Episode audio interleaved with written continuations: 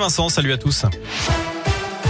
Et à la une de l'actu, la mort de Gaspard Huliel, l'acteur de 37 ans avait été victime d'un grave accident de ski. Hier à la Rosière, c'est en Savoie, il est entré en collision avec un autre skieur au croisement de deux pistes bleues.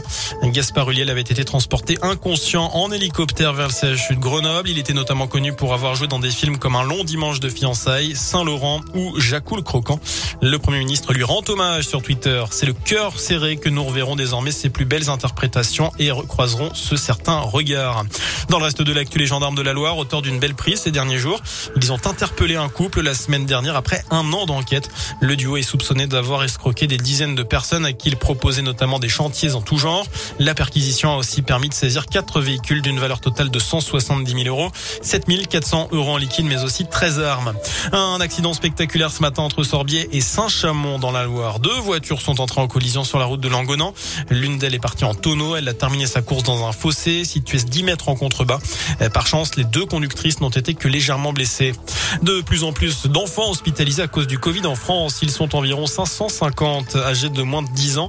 Parmi eux, 91 se trouvent en soins critiques. Ils étaient seulement 6 il y a 3 mois. En cause, selon les spécialistes, la contagiosité du variant Omicron et une couverture vaccinale chez les petits qui reste à ce jour très très très faible. On passe au sport J-2 avant le derby. L'Olympique lyonnais reçoit Saint-Etienne vendredi soir à Dessine. Les Stéphanois justement qui sont touchés par le Covid à la Cannes. Après Denis Bouanga avec le Gabon, c'est Wabi Kazri qui a été testé positif. La Tunisie qui est d'ailleurs touchée par un cluster, plus d'une dizaine de joueurs positifs avant de jouer sa qualif demain soir face à la Gambie. Et puis en parlant de foot, cette rencontre en retard de la 19e journée de Ligue 1 ce soir, Clermont joue face à Strasbourg à 19h et puis deux matchs en retard de la 20e journée cette fois-ci, toujours à 19h. Lille reçoit Lorient et Montpellier accueille 3. Voilà pour l'essentiel de l'actualité sur Radio Scoop. Je n'ai plus qu'à vous souhaiter une excellente soirée. Merci.